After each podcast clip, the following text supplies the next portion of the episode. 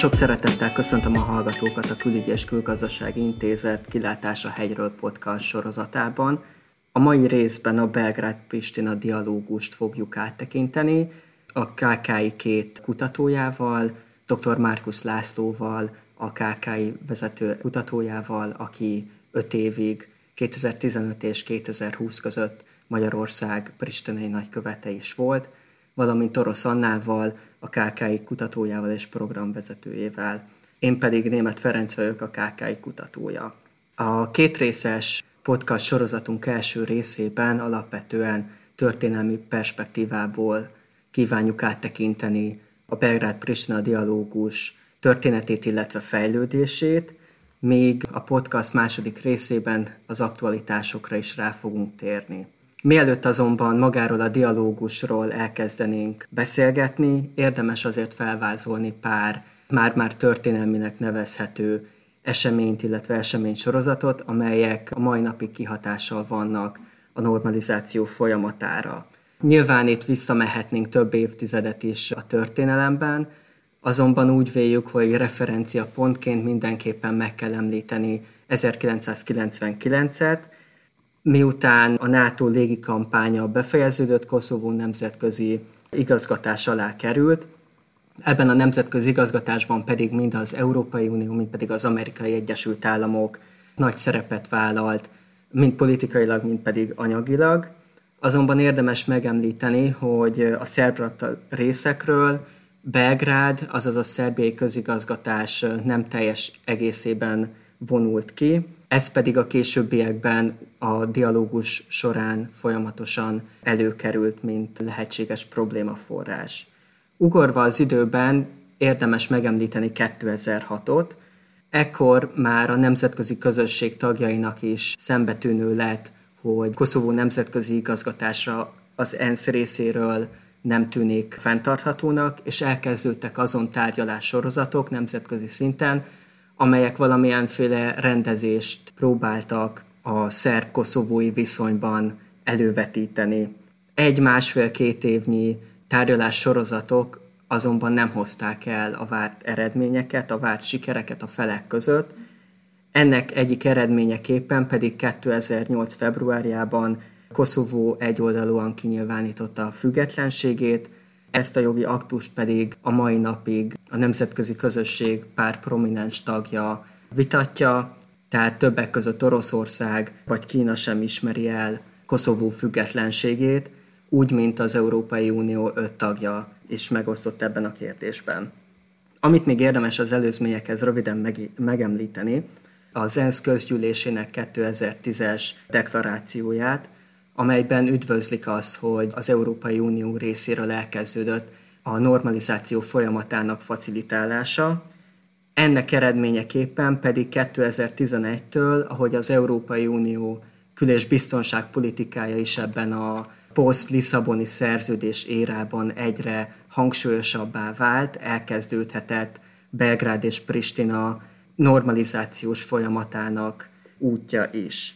És akkor én itt szeretném a résztvevőket megkérni arra, hogy innentől tekintsük át a dialógus folyamatát, innentől vegyük fel a folyamatot. Tehát ismét 2011-ben vagyunk, nagy reményekkel nézett az Európai Unió, illetve Catherine Ashton, közös kül- és biztonságpolitikai főképviselő a ránéző feladatok elé. Hogyan értékelitek ezt az időszakot? Mi határozza meg ezt az időszakot a Belgrád-Pristina dinamikában? Ha elsőként magamhoz ragadhatom a szót, akkor én egy kicsit nosztalgiáznék, ugyanis a KKI-ban végzett első komolyabb kutatási projektem az pont a Belgrád Pristina dialógusnak a megvalósításával foglalkozott, és a kutató munkám során volt lehetőségem kint lenni Koszóba, illetve kicsit a saját bőrömön is megtapasztalni azt, hogy mit jelent a két ország közötti viszony rendezetlensége. Egyrészt, hogyha valaki Pristinából el akar jutni a észak-szerb területekre, de akár egyébként hasonló logisztikai nehézséggel a déli szerb területeken is találkozhat, hogy nagyon sokszor nincs közvetlen összeköttetés albán és szerb területek között, hanem felszálltam a buszra Pristinában, le kellett szállnom Mitrovica déli részén, hogy ez az Albán lakta terület, át kellett sétálnom ugye a, a, azon a hídon, ami egyébként szintén egy ilyen nagyon a tárgyalásoknak egy ilyen központi téma, ilyen szimbolikus az a békeparknak nevezett terület, ami néven a, a hídon megakadályozza, hogy kocsival, tehát át lehessen menni egyébként a hídon, és onnan kellett magamnak külön megszervezni, hogy tovább utazhassak az északi szerblakta területekre. És itt találkoztam a következő akadályjal vagy nehézséggel, ugye Pristinában megvettem magamnak a szimkártyát a telefonba, és hát az északi szerterületeken az külföldi kártyának számított, ami jelezte, hogy hát nem a Koszovóban bejegyzett szolgáltatókat számítják ott helyének. És hát a, a helyi taxisofőr egyébként nagyon készséges volt, elkínált nekem szimkártyát, volt egy dobozkája teli mindenféle szimkártyával, azért megoldottam ezt a rendkívül nagy nehézséget, de igazából amivel ezzel a kis nosztalgikus történettel utalni akartam, az az, hogy a rendezés azért volt kiemelten fontos, mert nem csak nagy politikai kérdésekről van szó, hanem tényleg a emberek mindennapi életét és befolyásoló problémákról, és a, amivel én találkoztam, az a nüansznyi része volt mindennek, hiszen a, a koszovóiak lényegében szenvedtek attól, hogy nem lehetett egy rendszámtáblával végigutazni az országon, amit mondtam ugye, hogy a, a hívószáma nem volt az országnak, illetve tényleg diplomák elismerése, tehát nagyon sok olyan gyakorlati jellegű kérdés volt rendezetlen, ami nagyon negatívan hatott az ott élő közösségeknek az életére. Szerintem azt kell megvizsgálni, hogy, hogy miért is lehettek nagy reményei az Európai Unió közvetítőinek, nevezük így, facilitátorainak. Ugye Szerbia 2010-ben elszenvedett egy súlyos politikai jogi vereséget a Hágai Nemzetközi Bíróság előtt. Az világosá vált, hogy az által elképzelt hagyományos nemzetközi jogi eszközökkel nem fogja tudni visszafordítani azt a folyamatot, ami elindult már 99-ben, de még inkább 2008-ban. Másik oldalon arra kell emlékeznünk, hogy 2010-ben volt az Európa Tanácsban egy Dick Marty jelentés, ami rendkívül nehéz helyzetbe hozta a pristinai vezetést, és ezenből főleg a miniszterelnököt, Hashim Stácsit. Ez adta mindkét oldalon a készséget a tárgyalásra. Szerbia belátta, hogy valamit kezdenie kell ezzel a helyzettel, a pristinaiak pedig emiatt a Dick Marty jelentés miatt próbáltak minél inkább eh, együttműködőek lenni. Viszont az alapkeret az az volt, hogy Szerbia nem fogja elismerni Koszovó függetlenségét, tehát ezzel a lehetetlen helyzettel kell valamit kezdeni. Na most a számítások szerintem bejöttek, mert az első szakasza a dialógusnak kimondottan flottul ment. 2013-ban Hashim Thaci miniszterelnökként Ivica Dacic akkori szerb miniszterelnökkel aláírt egy történelminek kikiáltott megalapodást, ennek talán a leglényegesebb pontja az volt, hogy a pristinaiak, tehát a koszovói albánok fogalmazunk így, elfogadták a szerb önkormányzatok szövetségének alapötletét. De ez abban a megalapodásban még nem volt részletesen kifejtve, hogy ez pontosan eh, mit is jelentene. 15-ben eh, újabb eredményeket hoztak, ugye ez még Mogherini időszakának első évében volt. Sikerült az északi szerb járások igazságügyi rendszerét, bíróságait, ügyészségeit papíron, majd később azért látszott, hogy gyakorlatban is integrálni a nagy koszovói rendszerbe. Illetve, bocsánat, az ügyészség és a bíróság mellett még a rendőrség is természetesen eh, kiemelten eh, fontos volt.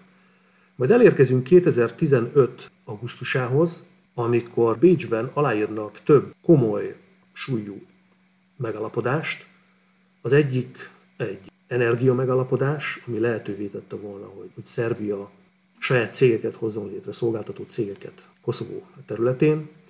Cserébe Szerbia hozzájárult ahhoz, és ez egy külön megalapodás volt, hogy Koszovó ennyi év után saját nemzetközi előhívó számot kapjon, ugye reflektálva a telefonos történetet, tehát nem kell többé szlovén és monakói előhívó számokat használni a mobil szolgáltatóknak, illetve tovább léptek a, a Szerb Önkormányzatok Szövetségének ügyében, és kidolgozták ennek az alapelveit.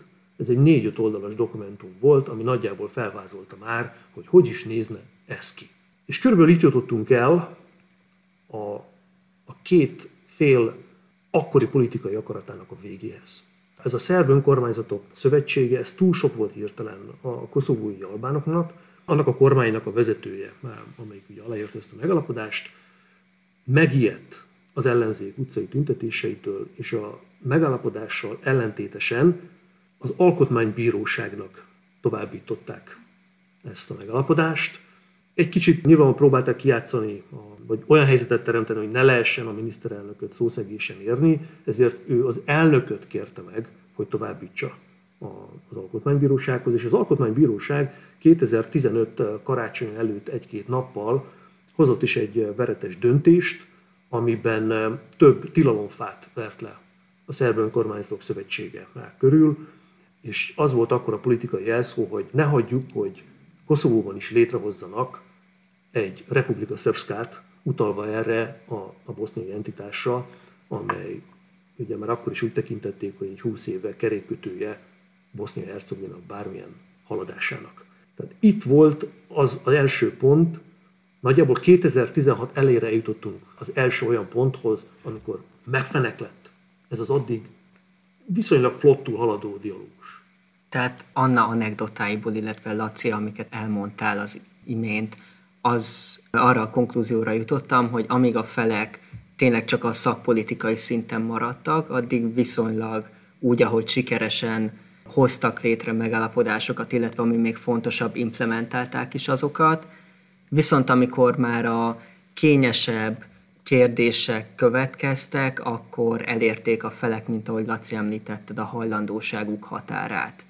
Igen, sajnos mindig visszakanyarodtunk oda, hogy az elvi kérdés, hogy Szerbia nem ismeri el Koszovót független államként, ez bizony be tud zavarni a, a, ezeknek az úgynevezett technikai, vagy technikainak tűnő megállapodása is. Tehát a kötelező biztosítások ügyében, a gépkocsi kötelező biztosítása ügyében sikerült megállapodni.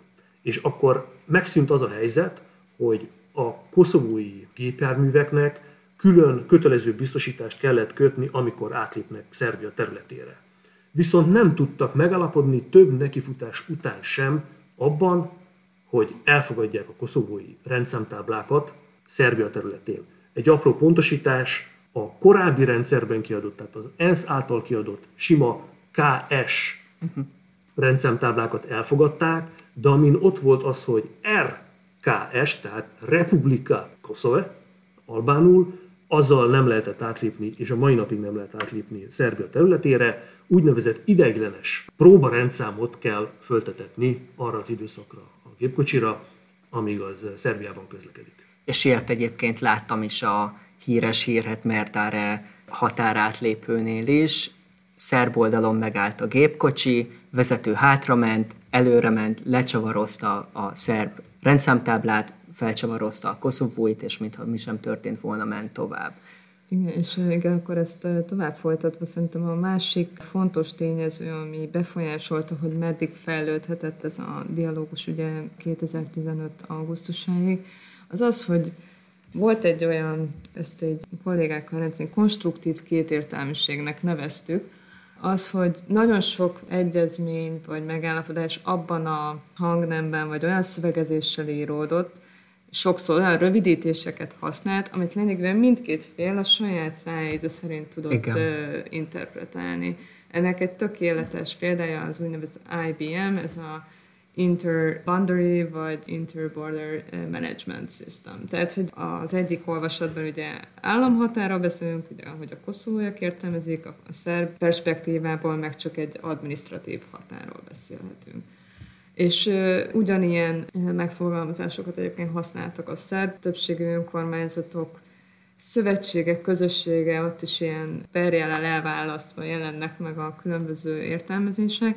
Tehát az, hogy ezek az egyezmények néven így fogalmazottak meg, ez nagyjából determinálta, hogy az igazi probléma a végrehajtás szintjén fog megjelenni, amikor igenis komolyabb részletkérdésekben kell megállapodni És egyébként a 2015-ben kristályosodtak ki ugye a, a szerb többség önkormányzatok szövetségének a, az alapelvei, de azért már nagyon sok olyan elemmel meg, már azért megjelent már 2013-ban, ami egyébként ugyanúgy az Alkotmánybíróság kifogásai között szerepel. Tehát ebből látszik, hogy ez, ez egy politikai akarat gyengülésnek is a jele volt, hogy addigra már igenis problémásként kezelték ezt a kérdést. És ebben én úgy gondolom, hogy akkor itt érdemes egy kicsit a nemzetközi közeget is akkor megemlíteni, hogy a, az igazi, az első eredmények azért a, a az uniós integrációs folyamatnak a kezdetén Tehát amikor még mind a két fél valószínűleg kicsit nagyobb elánnal dobta be magát ebbe a történetbe. Az, hogy egyébként 2013-ban felső vezetői szintű politikai találkozóra sor kerültett, azért ez egy elég komoly eredmény volt és ugye előfeltétele is volt többek között Szerbiának is, hogy megkezdődhessenek a, a tárgyalások az Európai Unióval. Tehát ott az európai integráció is még sokkal nagyobb motivációként jelent meg ebbe a kezdeti időszakba, és úgy gondolom, hogy ez nagyon komoly szerepet játszottam, hogy hogyan miért haladhatott előre a folyamat. Viszont ami nagy hibája is ennek az egész motivációnak, az az, hogy nem volt képes igazából a, a felek között egy olyan érdekközösséget létrehozni, ami önmagában előmozdította volna a normalizációs folyamatot. Tehát ez egy ilyen közös hajóként ott volt, de a, a két fél között nem alakult ki az a közös érdekkoncepció, mentén igazi eredményeket lehetett volna letenni az asztalra. És ha már említettük a politikai akarat gyengülését, illetve hogy a két állam között nem volt közös koncepció vagy elképzelés. Szerintem nagyon fontos azt is megemlíteni, hogy maga a dialógus számtalan alkalommal már többször egy kvázi tetszhalott állapotra került az évek során, amiket elsősorban a belpolitikai folyamatok idéztek elő. Tehát az, hogy Koszovóban vagy Szerbiában parlamenti választásokat tartanak, vagy elnököt választanak, ezek mindig hosszabb, rövidebb időre, de inkább hosszabb időre, hogyha már a kampányidőszakot is beleszámítjuk, megakasztották a folyamatot. Igen, én egy mérföldkőnek látom a, a Mustafa kormány bukását 2017-ben, és ezzel elveszítette Koszovó a legtapasztaltabb tárgyalóját, Edita Tahiri asszonyt, aki korábban a kezdetektől ezt, ezt, ezt vitte. Egy tudományos hátterű, de politikában is hatalmasan mozgó hölgyről van szó, aki tényleg a, egy, egy intellektuális motorja volt ennek a dialógusnak.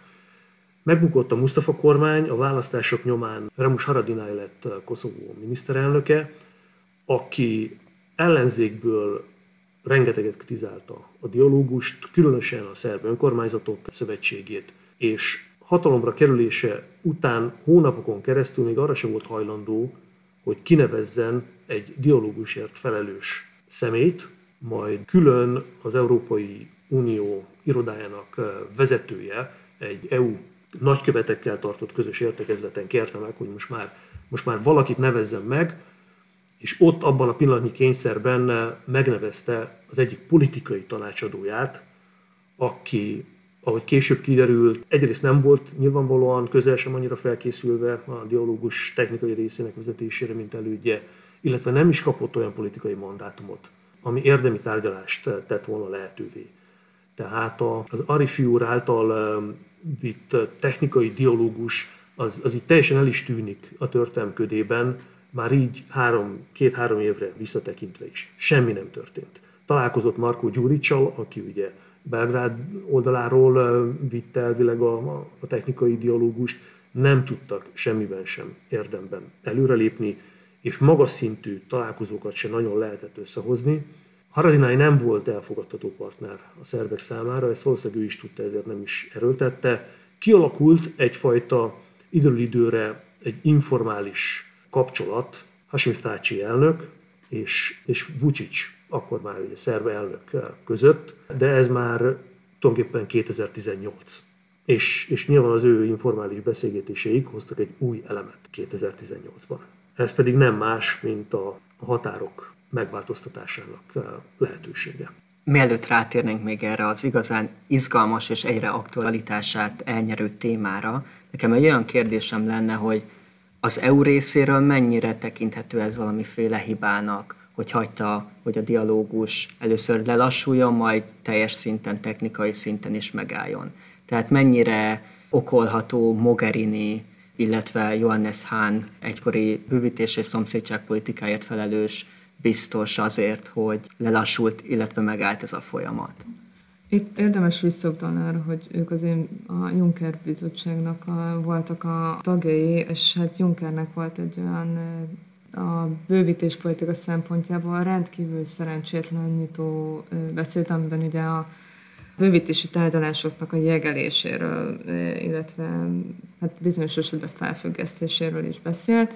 Ez nem jelentette természetesen azt, hogy leálltak a, a tárgyalások az érintett államokkal, Viszont azt azért érdemes számításba venni, hogy amennyiben egy bizottság elnöke igazából nem ambíciózus egy terület tekintetében, akkor értelmszerűen azt a területet sokkal kevésbé fogják priorizálni, kevesebb hangsúlyt fog kapni, és nekem konkrétan szerb kollégák mesélték azt, hogy hát igen, egyszerűen neki kellett már néha lögdösni bizottsági kollég, hogy történjen valami. Tehát egyszerűen a motiváció azért a bizottság részéről mindenképp csökken.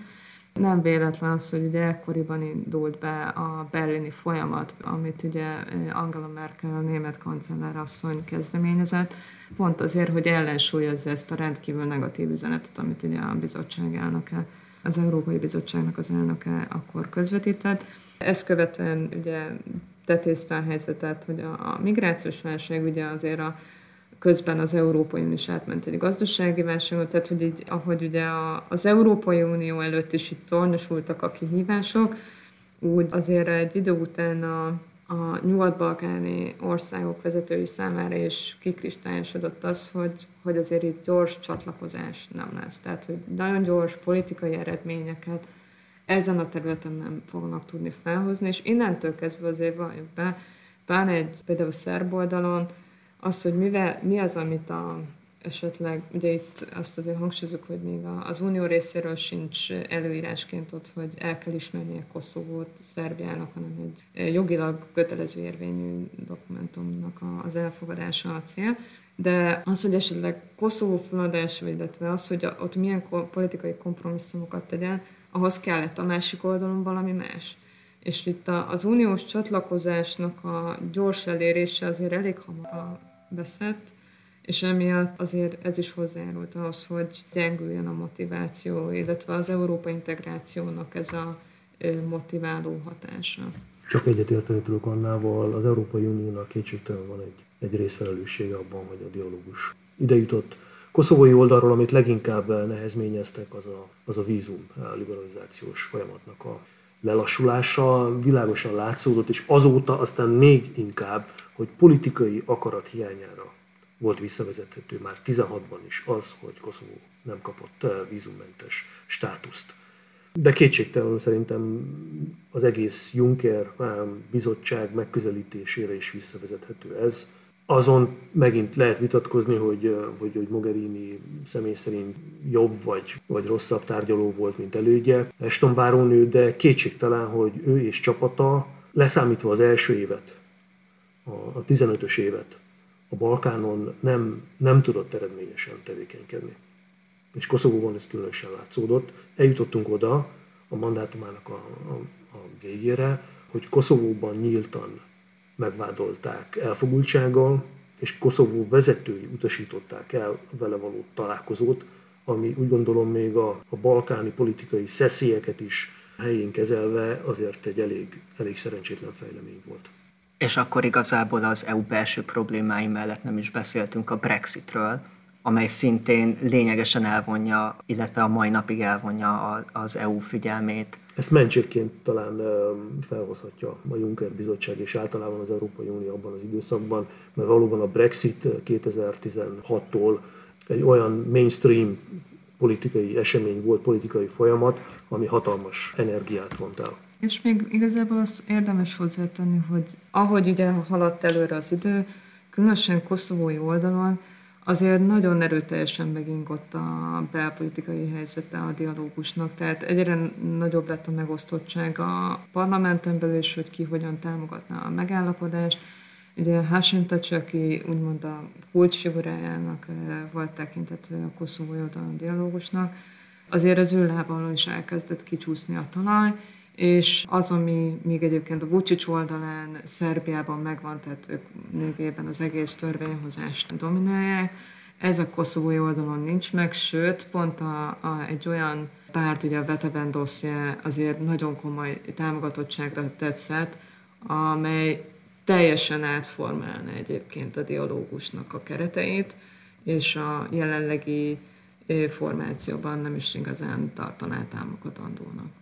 És miközben, ahogyan erre már korábban utaltunk, ahogyan a dialógust nem tudta az EU megfelelően folytatni, úgy talált kvázi egymásra a két elnök, Hashim Tachi és Alexander Vucic, és nekem úgy tűnik, hogy onnantól kezdve, hogy ez technikai, illetve miniszteri szinten valamilyen szinten elakadt a dialógus, ők lettek magának a normalizációs folyamatnak az arcai a nemzetközi szintéren, beleértve az EU-t, illetve az Egyesült Államokat is.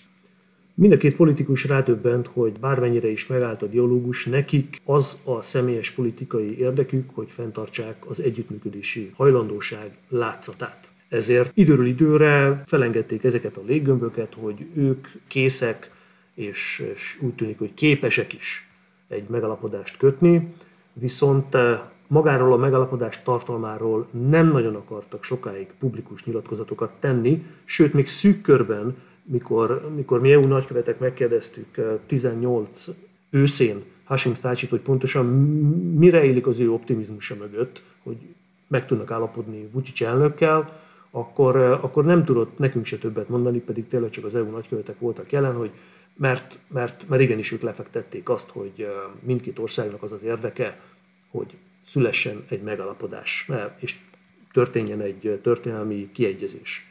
De azért hamar kiderült, és egyébként, hogy ez, ennek, ennek híre ment, hogy az ő megalapodási hajlandóságok mögött egy területcsere határmódosítás áll.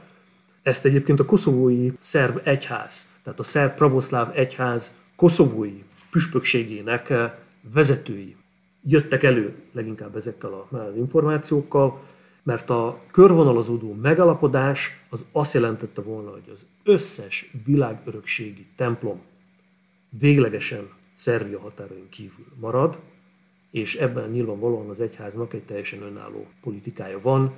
Nekik a jelenlegi státuszkó sokkal inkább megfelel, mint bármilyen deal, ami azt jelenteni, hogy ők hivatalosan is Koszovó részévé válnak. És szerintem ezzel a gondolattal zárjuk a podcast első részét, mi szerint elképzelhető, hogy maga a lenne az, amely mindkét félnek hosszabb vagy rövidebb távon még jobb lenne, illetve megfelelő platformot nyújtana nekik a nemzetközi szintéren is. Köszönöm szépen, hogy velünk tartottak, és a legfrissebb Koszovó-Szerbia dialógus részekért kövessék a Külügyi és Külgazdasági Intézet podcast sorozatát.